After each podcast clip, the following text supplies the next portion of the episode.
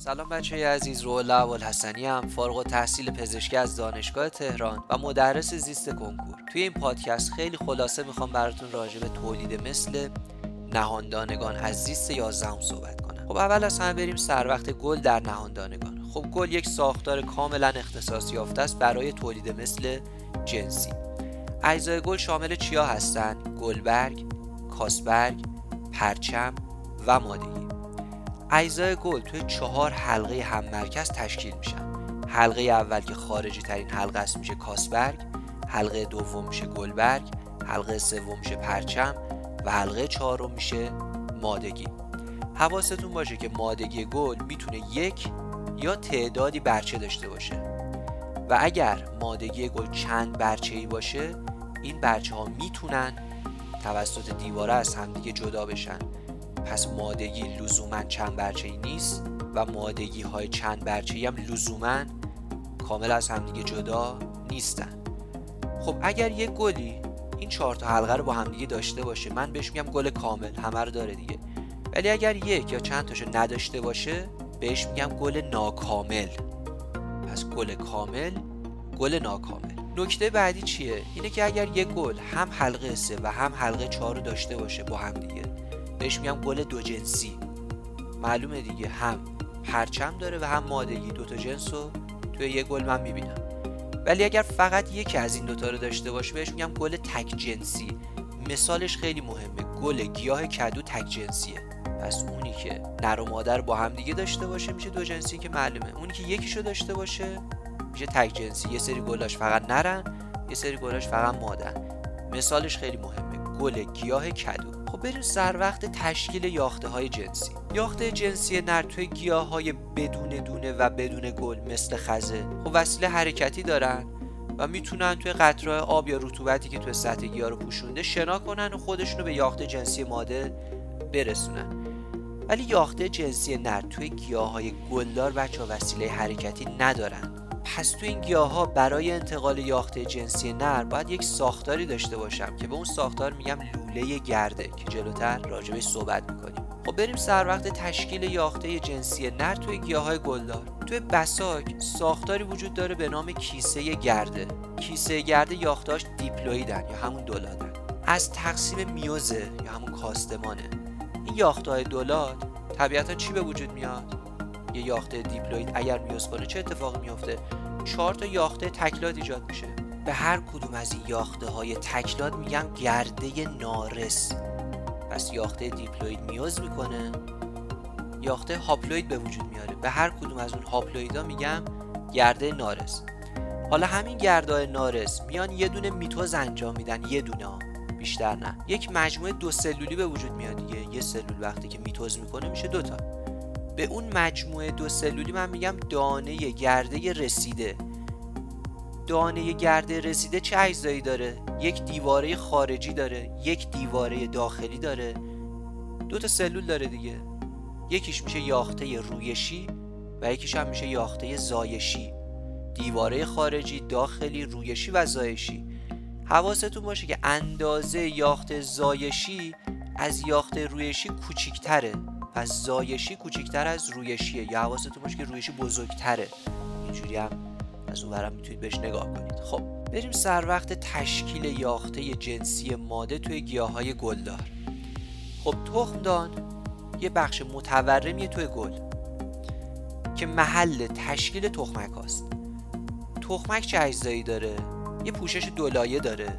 داخلش هم یاخته های دیپلویدی قرار گرفتن. به اون مجموعه یاختهای دیپلویدی من میگم بافت خورش یا پارانشیم خورش هم بهش میگن.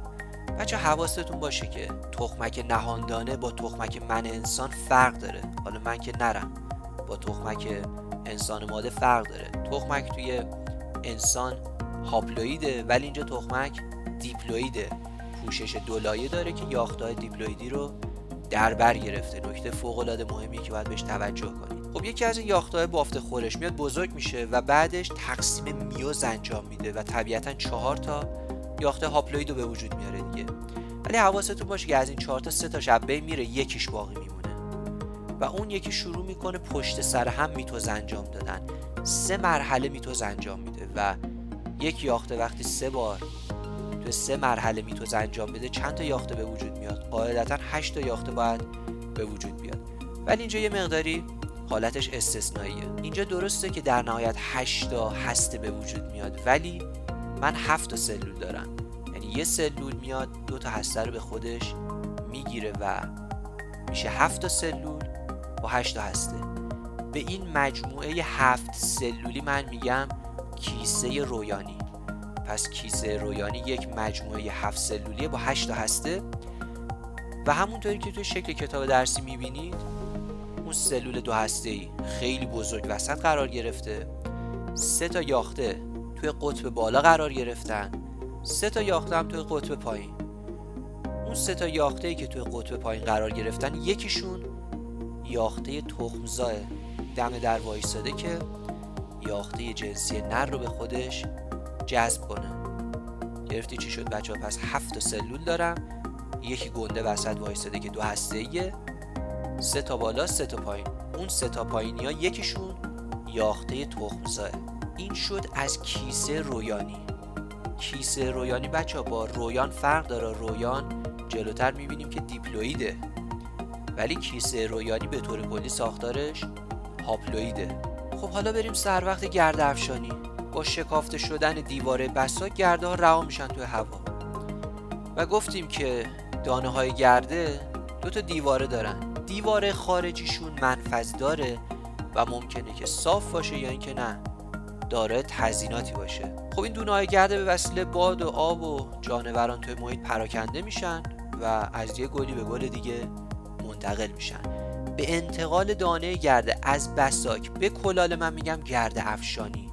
پس از بساک به کلاله.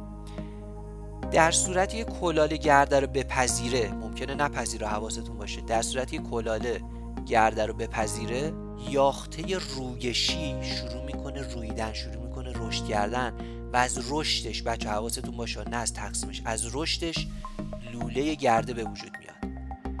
لوله گرده خب طبیعتا نفوذ می‌کنه به درون بافت کلاله و خامه. خب از اون طرف یاخته زایشی که هاپلوید بود میاد تقسیم میتوز انجام میده و میشه دو تا یاخته جنسی نر. پس زایشی که هاپلوید بود میتوز می‌کنه طبیعتا گزینه دیگه هم نداره. و بعد از میتوزش من چی دارم؟ دو تا یاخته جنسی نر دارم داخل لوله گرده. جفتشون شروع می‌کنن حرکت کردن به سمت تخمک و کیسه رویانی. خب یکی از این یاخته ها میره آمیزش می‌کنه با یاخته تخمزا که گفتم دم در وایستاده و تخم اصلی رو به وجود میاره. این تخم اصلیه که میره رویان رو بعدا به وجود میاره و ادامه داستان. پس یکیشون با یاخته تخمزا و میشه تخم اصلی. اون یکی دیگه میره با یاخته دو هسته یه همون گنده که وسط وایستاده. میره با اون آمیزش می‌کنه و تخم زمیمه رو به وجود میاره. تخم زمیمه با تقسیم های متوالی خودش چی رو به وجود میاره؟ آندوسپرم یا درون دانه رو به وجود میاره؟ پس تخم اصلی شد رویان تخم زمیمه شد آندوسپرم یا درون دانه. آندوسپرم از یاخته های نرماکنه یا پارانشیم ساخته شده و ذخیره غذایی رو برای رشد رویان ایجاد می‌کنه. حواستون باشه که اگر هسته تخم زمینه تقسیم بشه اما سیتوپلاست تقسیم نشه بافت آندوسپرم به صورت مایع دیده میشه. مثل شیر نارگیل. ولی اگر هسته تخم زمینه تقسیم بشه سیتوپلاست من باش تقسیم بشه دیگه اینجا به صورت مایع دیده نمیشه به صورت جامد دیده میشه و بخش گوشتی و سفید رنگ نارگیل مثال همین موضوع. مثال آندوسپرمیه که هم هستش تقسیم شده و هم سیتوپلاسمش خب بچه دیدید که ما دو تا لقاه داشتیم در حقیقت. یکیش با تخمزا بود یکیش هم با یاخته دو هسته ای یکی شد تخم اصلی یکی شد تخم زمیمه. من دو تا گامت نر داشتم دو تا اسپرم داشتم و دو تا لقاه رخ داده. برای همینم بهش میگم لقاه مضاعف. مضاعف یعنی دو چندان دیگه. یا بهش میگم لقاه دوتایی. و آخرین موضوعی که تو این پادکست داریم گرد افشان ها هستن. به جانورایی که گرده ها رو از گلی به گل دیگه منتقل می‌کنن بهشون میگیم گرد افشان. و خب معلومه دیگه پیکر این جانوران موقع تغذیه از گل. به دانه های گرده آغشته میشه و به این ترتیب دانه گرده رو از یه گلی به گل دیگه منتقل می‌کنن. عوامل جذب جانوران به سمت گل ها چیا هستن؟ یکیش رنگ های درخشانه یکیش بوهای قویه و یکی هم شهد گله. پس رنگ بو شهد. به عنوان مثال زنبور اصل به سمت گلای جذب میشه که یک شهدشون قند فراوانی داشته باشه. خیلی مهمه. و همینطور گلهایی که علائمی دارن که توی نور فرابنفش دیده میشه. من انسان متوجه این الگوها نمیشم. چرا؟ چون که چشم من فقط می‌تونه نور مرئی رو ببینه. من با چشم نمی‌تونم فرابنفش رو مثلا فرو سرخ نگاه کنم. پس بچه زنبور اصل جذب اونایی میشه که شهدشون قد فراوانی داره و اینکه علائمی دارن که توی نور فرابنفش دیده میشه. خب یه سری گلا هم هستن که آقا اصلا رنگ درخشان و رایه قوی و شیر خاصی هم ندارن. خیلی زشت و غیر جذابن. اینا چیکار می‌کنن؟ میگن آقا ما نمیایم منت زنبور و اینا رو بکشیم. انقدر گل درست می‌کنیم انقدر گرده تو هوا ول می‌کنیم که بالاخره باد اینا رو ببره یه اتفاقی بیفته. مثل درخت بلوط. خیلی گلای زشتی داره خیلی غیر جذاب. ولی میگه ایبی نداره. من به جای اینکه مثلا 100 تا گل بدم هزار تا میدم بالاخره اینا پخش میشن تو هوا یه اتفاقی میفته و یه سری گرد افشانا هم هستن مثل خفاش. اینا شب میان بیرون و معمولا علاقه دارن به گلهایی که رنگ سفید دارن. همین بچه ها این بود یک خلاصه از تولید مثل جنسی نهاندانگان.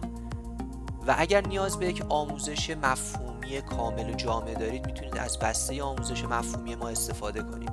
برای اطلاعات بیشتر به وبسایت نکته زیست مراجعه کنید. امیدوارم که موفق باشید. خدا نگهدار.